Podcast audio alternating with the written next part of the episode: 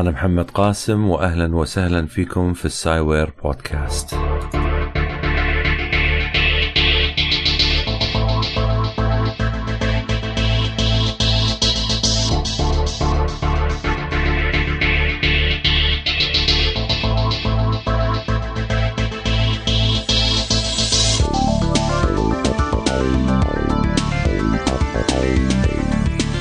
البودكاست هذا راح يتناول العلم والتكنولوجيا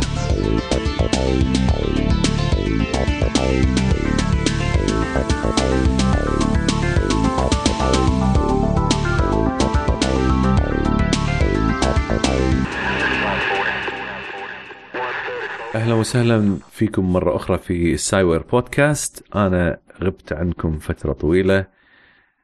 أحد أسباب غيابي عن السايوير بودكاست هو إصابتي بال disc.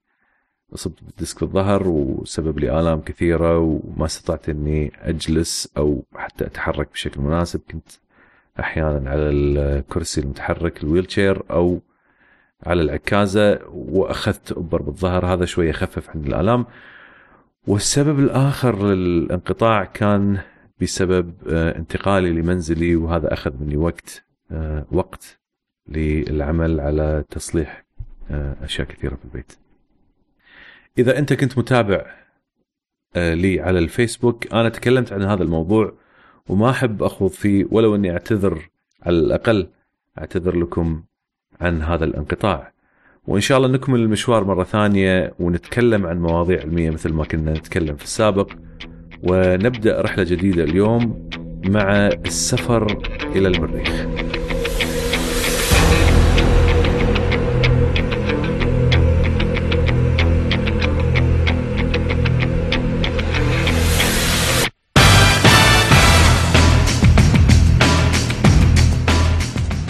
جيمس لوفل كان يخاطب قسم مراقبة البعثة في ناسا وهو داخل مركبة الجيميناي 7 في الفضاء الخارجي في مدار حول الأرض.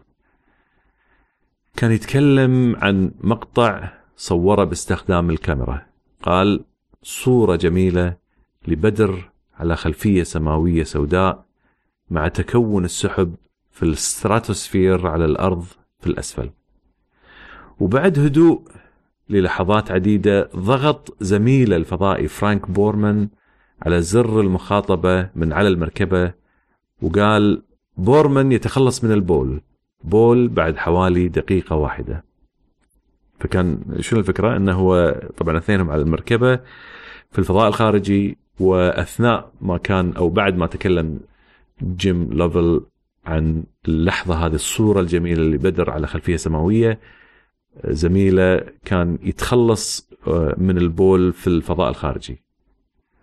بعد هذا لوفل يكمل يقول يا له من مشهد مذهل.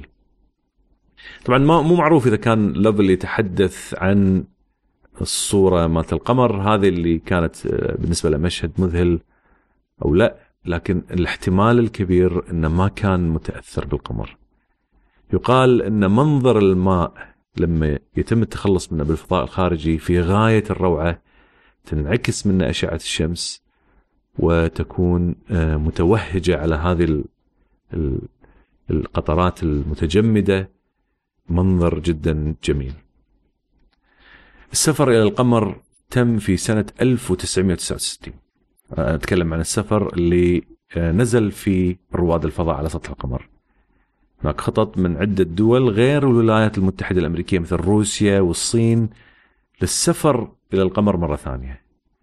حتى أن كان من المخطط أن يسافر رواد الفضاء الأمريكيين إلى القمر مرة ثانية بين سنة 2015 آه، إلى 2020 لكن هذه الخطة ألغيت بعد أن ألغى الرئيس الأمريكي باراك أوباما خطبة وقال فيها بحلول منتصف 2030 أنا مؤمن أننا سنتمكن من إرسال بشر إلى مدار المريخ ثم إرجاعهم إلى الأرض بسلام وسيعقب ذلك النزول على المريخ وأتوقع أن أكون موجودا لرؤية هذا الشيء.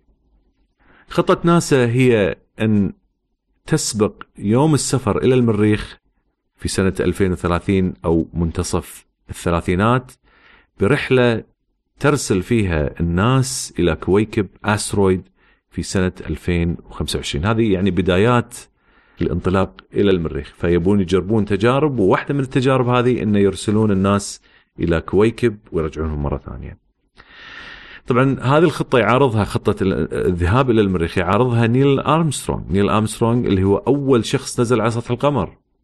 ويأيدها على العكس من هذا يأيدها رائد الفضاء زميله على نفس الرحلة باز اولدرن.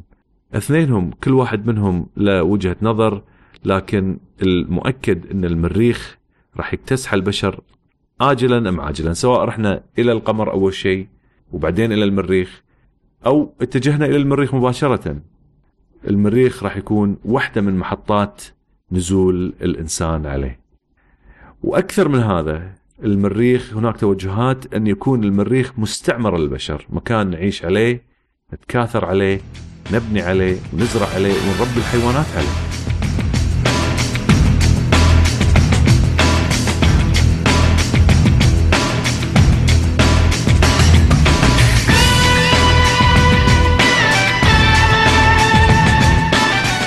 طيب ما هي الصعوبات اللي تواجه العلماء في التخطيط للسفر إلى المريخ؟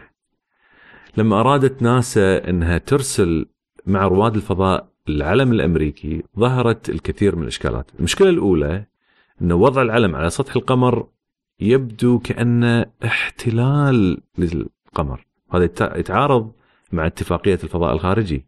تشترك فيه عدة دول ومنهم الولايات المتحدة. لذلك أنشئت لجنة خاصة لدراسة هذه المشكلة والمشاكل التقنية في نقل العلم إلى سطح القمر. طيب بعد الإصرار إنه يتم ركس العلم هذا على سطح القمر حتى يكون مرفرف، المشكلة كانت إن القمر ما في أجواء. لازم يكون هناك هواء حتى يرفرف العلم. هذا يعني إن قطعة القماش اللي راح تكون موجودة على سارية العلم راح تسقط بفعل الجاذبية جاذبية القمر.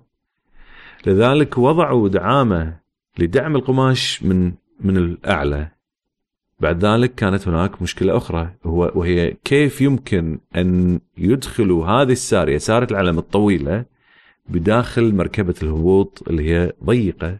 شنو سووا المهندسين؟ قاموا بتجهيز عمود قابل للطي. ومع ذلك مع هذا العمود اللي هو قابل للطي ما كان هناك مجال لإدخال هذا العلم في المركبة لضيق المكان. لذلك قررت ناسا أن تضع العلم مع السارية خارج المركبة. لكن المشكلة في هذا انه شنو؟ إن العلم هذا لابد إنه يستطيع إنه يتحمل 1090 درجة مئوية بسبب المحرك الصاروخي القريب منه. والمشكلة إن التجارب بينت إن العلم يذوب عند 150 درجة مئوية. دخلوا في هذا الموضوع حتى يحل المشكلة هذه قسم الميكانيكا والهيكلة ولذلك أنتج غطاء خاص يحمي هذا العلم من الحرارة مصنوع من الألمنيوم والفولاذ والثرموفلكس زين. بعد هذا ظهرت مشكلة ثانية وهي أن الملابس اللي يرتديها رواد الفضاء تصعب عملية مسك الأشياء وتقلل من الامتداد امتداد اليد. طيب السؤال هل بإمكان الرواد إخراج العلم من الغطاء نفسه؟ بوجود هاي الملابس اللي يلبسونها بعد ما اجريت تجارب على رواد الفضاء بملابسهم ونجحت التجربة حطوا العلم في المركبة آه، بعثوها إلى آه، الفضاء. المحصلة أن إدخال العلم في الغلاف يحتاج إلى أربع خطوات تحت مراقبة ضمان الجودة شخص متخصص في ضمان الجودة. وتركيب العلم على المركبة يحتاج إلى 11 خطوة 11 خطوة. ولما وصلوه إلى القمر ما استطاع رواد الفضاء فتح العمود بالكامل اللي يكتمل طوله وواجهتهم أيضا صعوبة في إدخال العمود في الأرض لشدة صلابة آه، سطح القمر.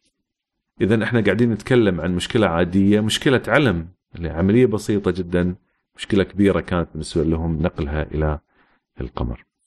هذه مشكلة ولكن لا تعتبر هذه مشكلة تقنية كبيرة، تخيل مستوى المشاكل الثانية اللي يواجهها العلماء في التجهيز السفر الفضاء. لكن مع ذلك هناك مشكلة أكبر من هذا كله. طرحت السؤال هذا على الفيسبوك السؤال كان ماذا في اعتقادك أكبر مشكلة تواجه العلماء؟ آه، يعني هذا السؤال بخصوص السفر إلى المريخ. كانت هناك عدة إجابات منها يعني واحدة من الإجابات تقول أتوقع طول المسافة ومشكلة التزود بالأكسجين والغذاء طول فترة الرحلة. واحد ثاني قال أعتقد أن أكبر مشكلة هي طول المسافة والبيئة المختلفة اللي ستو... التي ستواجههم. وأيضا رد آخر كان مرض هشاشة العظام وممكن تنجح الرحلة بس حسابات الرجعة شيء ثاني، فهاي كانت إجابات كلها ترتبط بالعامل الأساسي وهو الإنسان. المشكلة الأساسية هي نقل الإنسان نفسه إلى سطح المريخ. لا تنسون أن الكثير من الرحلات توجهت إلى المريخ ونجحت حتى إلى أبعد من اللي كان متوقع لها. الرحلات كانت على ثلاث ثلاث مراحل. عندنا الطيران بالقرب من الكوكب، كوكب المريخ، طيروا مركبات قامت بتصوير الكوكب من بعيد.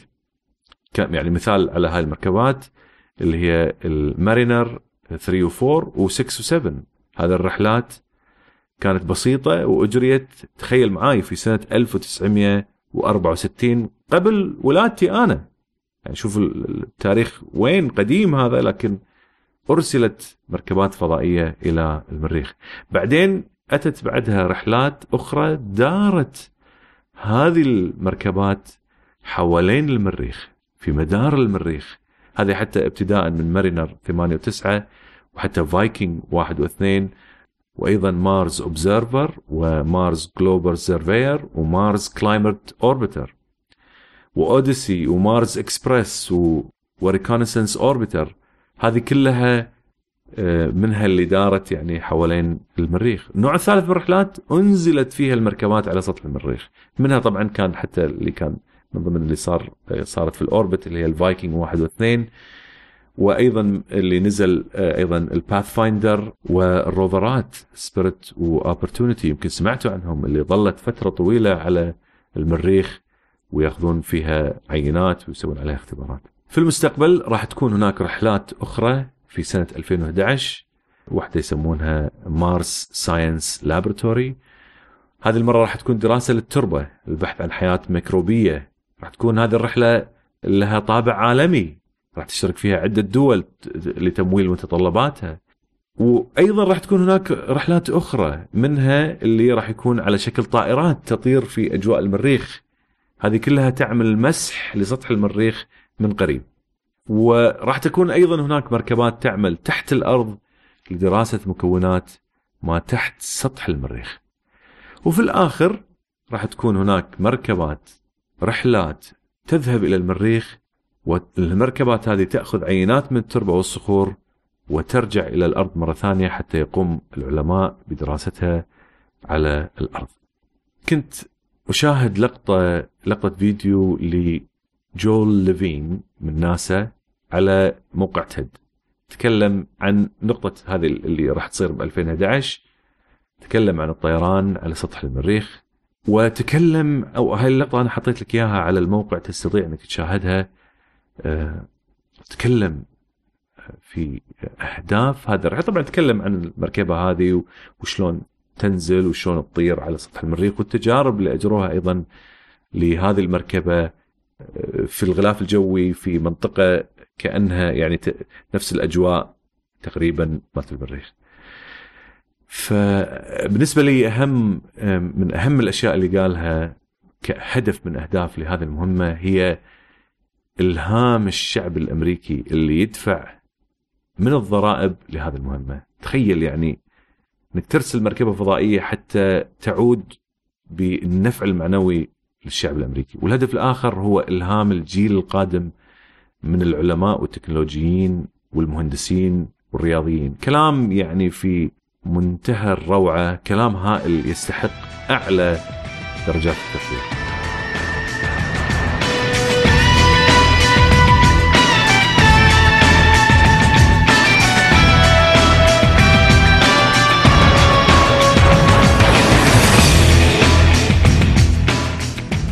هذه كلها كانت رحلات انطلقت في السابق ولا تزال تنطلق وهناك رحلات أخرى يخطط لها في المستقبل.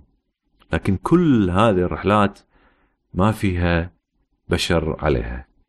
الرحلات اللي راح يكون فيها بشر المركبات اللي ستنطلق وبداخلها الإنسان راح تكون هي أصعب الرحلات على الإطلاق. يعني الإنسان يتنفس الأكسجين يشرب الماء ويعتمد على الجاذبية، جسمه تتغير في سرعة احتراق الأكل. يتأثر بالأشعة، يحتاج إلى النوم، يمرض، ينكسر، يحتاج إلى أسابيع من العلاج.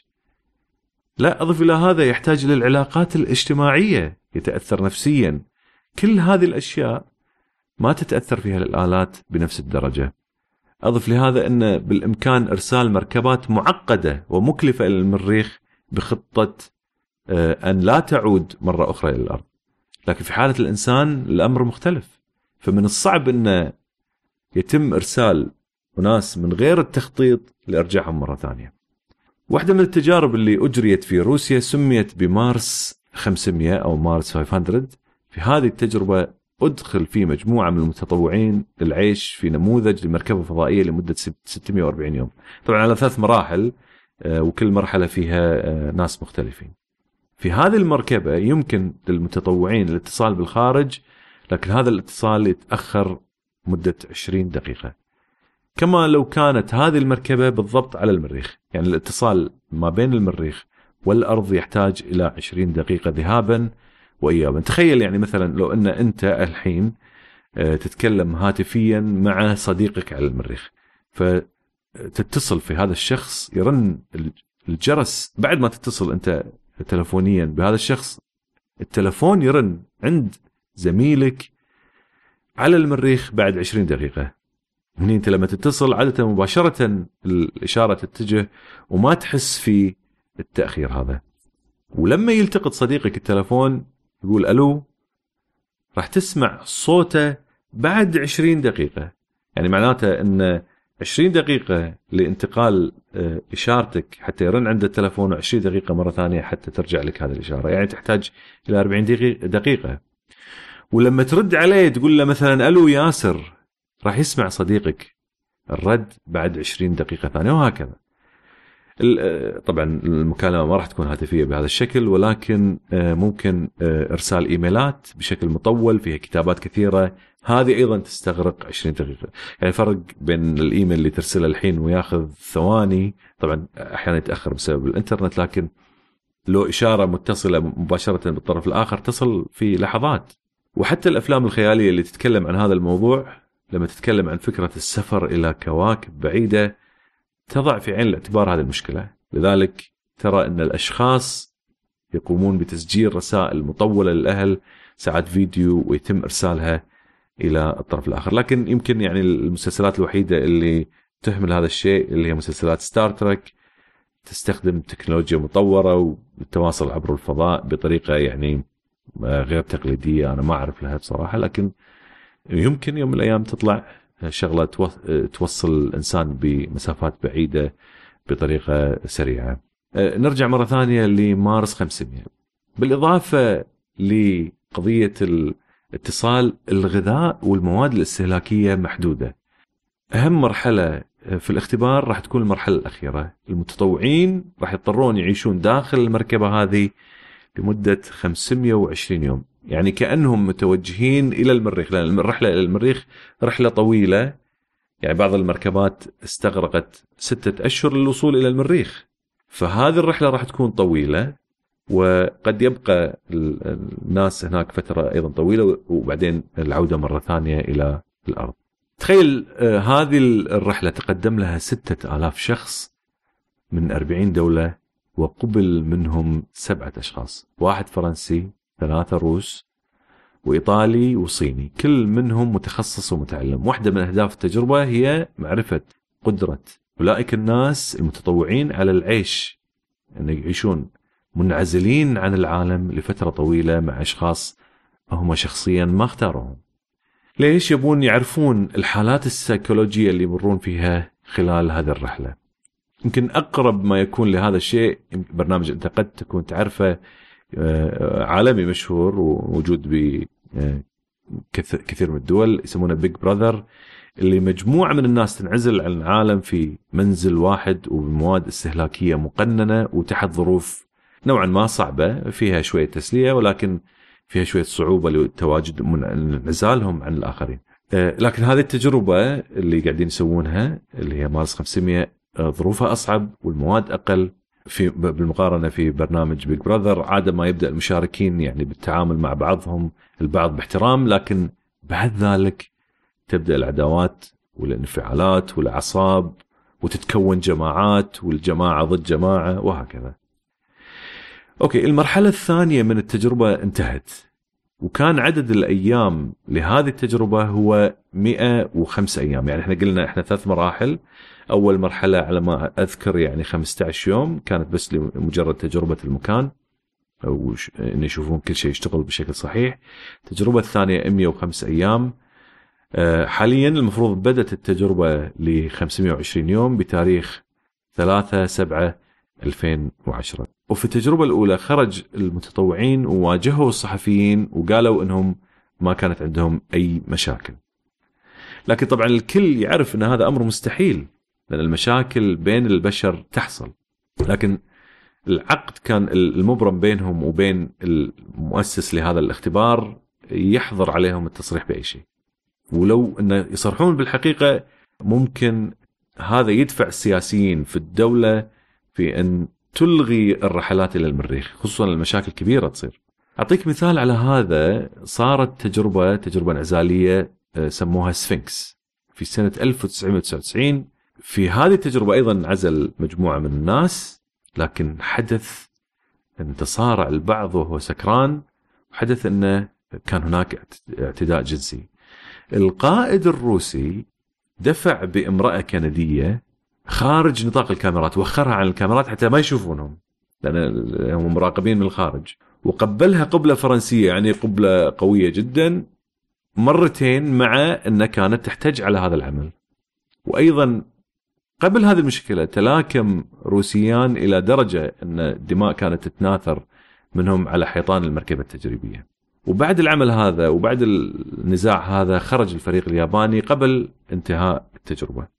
المشكلة تأتي من اختلاف العادات والتقاليد بين الدول المختلفة. ذلك الكندية كانت تقول إن في علاقتها مع المتطوعين كانت تريد أن تريهم الطيبة وأرادت أن آه، تكون جو أجواء ودية حتى تكون الأجواء مناسبة للعيش يعني. بالنسبة للروسي هذه كانت إشارات خاطئة يعني هذا حتى يذكرني في أيام دراستي في أمريكا أو في بريطانيا لما كنت أشوف مثلا البنات يبتسمون للشباب بشكل ودي وطبيعي لأن هذه عاداتهم يبتسمون كان البعض يعتقد انه كان هناك مقاصد لهالبنات أبعد من الترحيب. الكثير من الشباب خصوصا من مجتمعاتنا يعتقدون إن هاي الابتسامة تعني إن البنت معجبة. يعني آه، قارن هذا إحنا مثلا عندنا في الكويت آه، الابتسامة اللي يعني بين رجل وامرأة ما تربطهم أي علاقة شبه معدومة. فلذ... في أمريكا الموضوع يختلف تماما. الابتسامة لا. ابتسامة ودية لإدخال السرور على الطرف الآخر. مو مقصود منها هدف مختلف عن بس عملية الود وال... فاذا هذه الأمور تعتمد على حسب الكلتشر أو على حسب التقاليد بين الدول المختلفة. المشاكل الثانية اللي تواجه كل طبعا إحنا هذه المشكلة النفسية يمكن من أكبر المشاكل اللي تعرض لها الأشخاص على المركبة الفضائية، لكن هناك مشاكل أخرى اللي تواجه الأشخاص اللي يوصلون إلى المريخ. منها الاشعه الكونية العالية الطاقة. هذه عادة تتكون من بروتونات عالية الطاقة. وتأتي هاي البروتونات من من خارج المجموعه الشمسية وتزداد طاقتها بسبب الشمس اللي تأثر عليها وتدفعها بشكل أكبر. هذه الأشعة تدمر ال DNA وتسبب سرطان وأمراض في الأعصاب أيضا.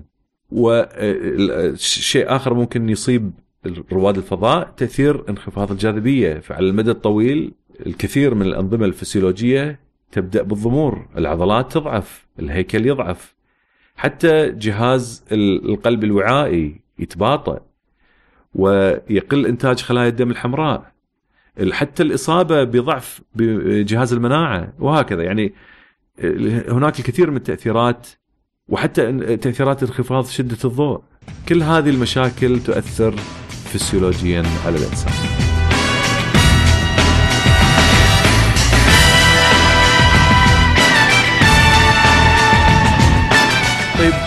ما هو الداعي للسفر إلى المريخ مع وجود كل هالمشاكل اللي ممكن يصاب فيها الإنسان؟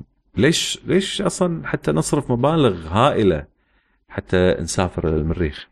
إحدى الأسباب مثل ما هو واضح هو الاكتشاف.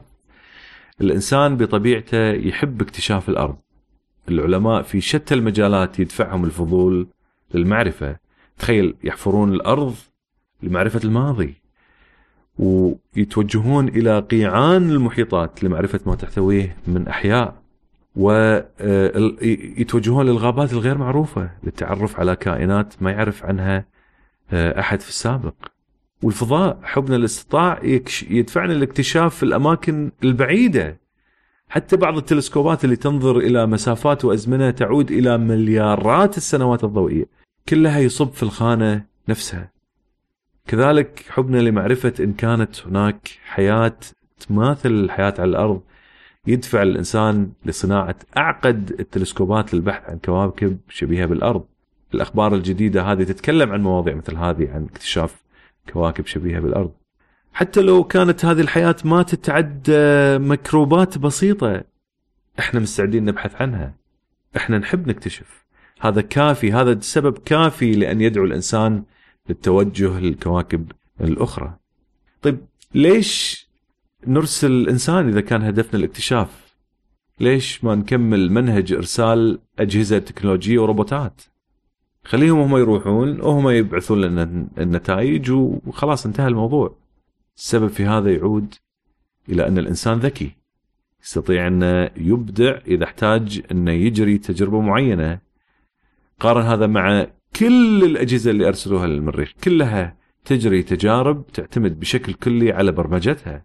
هذه التجارب محدودة. إذا صارت لها أي مشكلة ما تقدر تسوي شيء لأن عملها محدود. الروفر ممكن تقطس أرجلة في. في الأرض ولا يستطيع انه يخرجها كما حدث. لكن الإنسان لا. الإنسان مختلف. يستطيع انه يفكر في طريقة إخراج نفسه من مأزق. بعدين هناك شيء آخر انه لا يمكن لشيء مثل الأمور اللي التكنولوجية إن تصف الأمور كما يصفها الإنسان. حتى من الناحية الأدبية، خذ على سبيل المثال لما يدخل ديفيد أتنبرا آه، من قناة البي بي سي في الغابة يصف طير ولا سحلية ولا نبات جامد تسمع منه خطاب موسيقي ووصف دقيق جميل مؤثر يصل إلى أعماق نفسك. ولو أنك تسمع جيمس ماي وهو يحلق في طائرة اليوتيوب مرتفع إلى أطراف السماء تلتصق عاطفيا بكلماته البسيطة.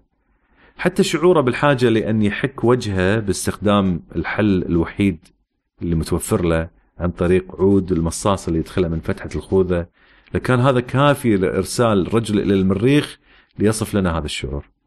لكن لما جيمس ماي يتأثر عاطفيا بالسماء وهو فوقها وتدمع عينه هذه هي اللحظة اللي ينتظرها البشر على الأرض إذا ما أرسلت رائد للمريخ.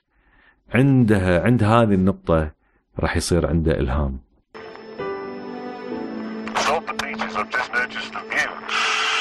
I'm liking that very much indeed. Gorgeous.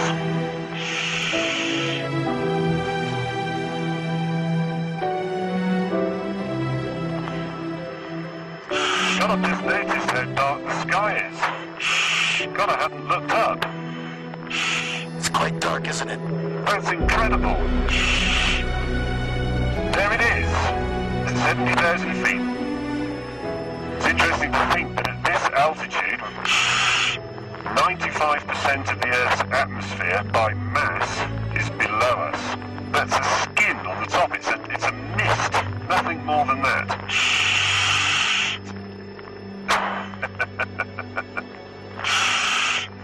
madness. Is there anybody else up here? Presumably not. So I think it's fair to say the only people higher than us at the moment are the people in the International Space Station.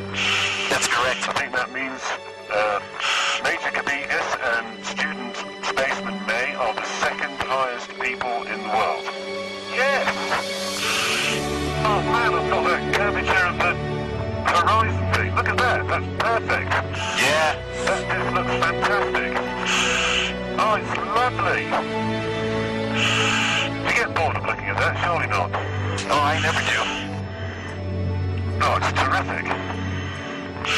Now let's see if it works. Oh, yes.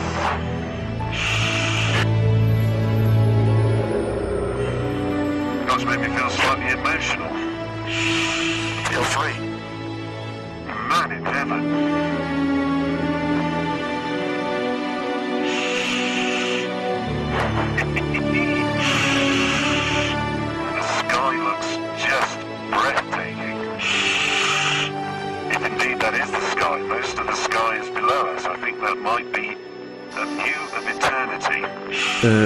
دافع you're correct. الآخر أيضا هو اختبار ذواتنا. الإنسان يحب التحدي.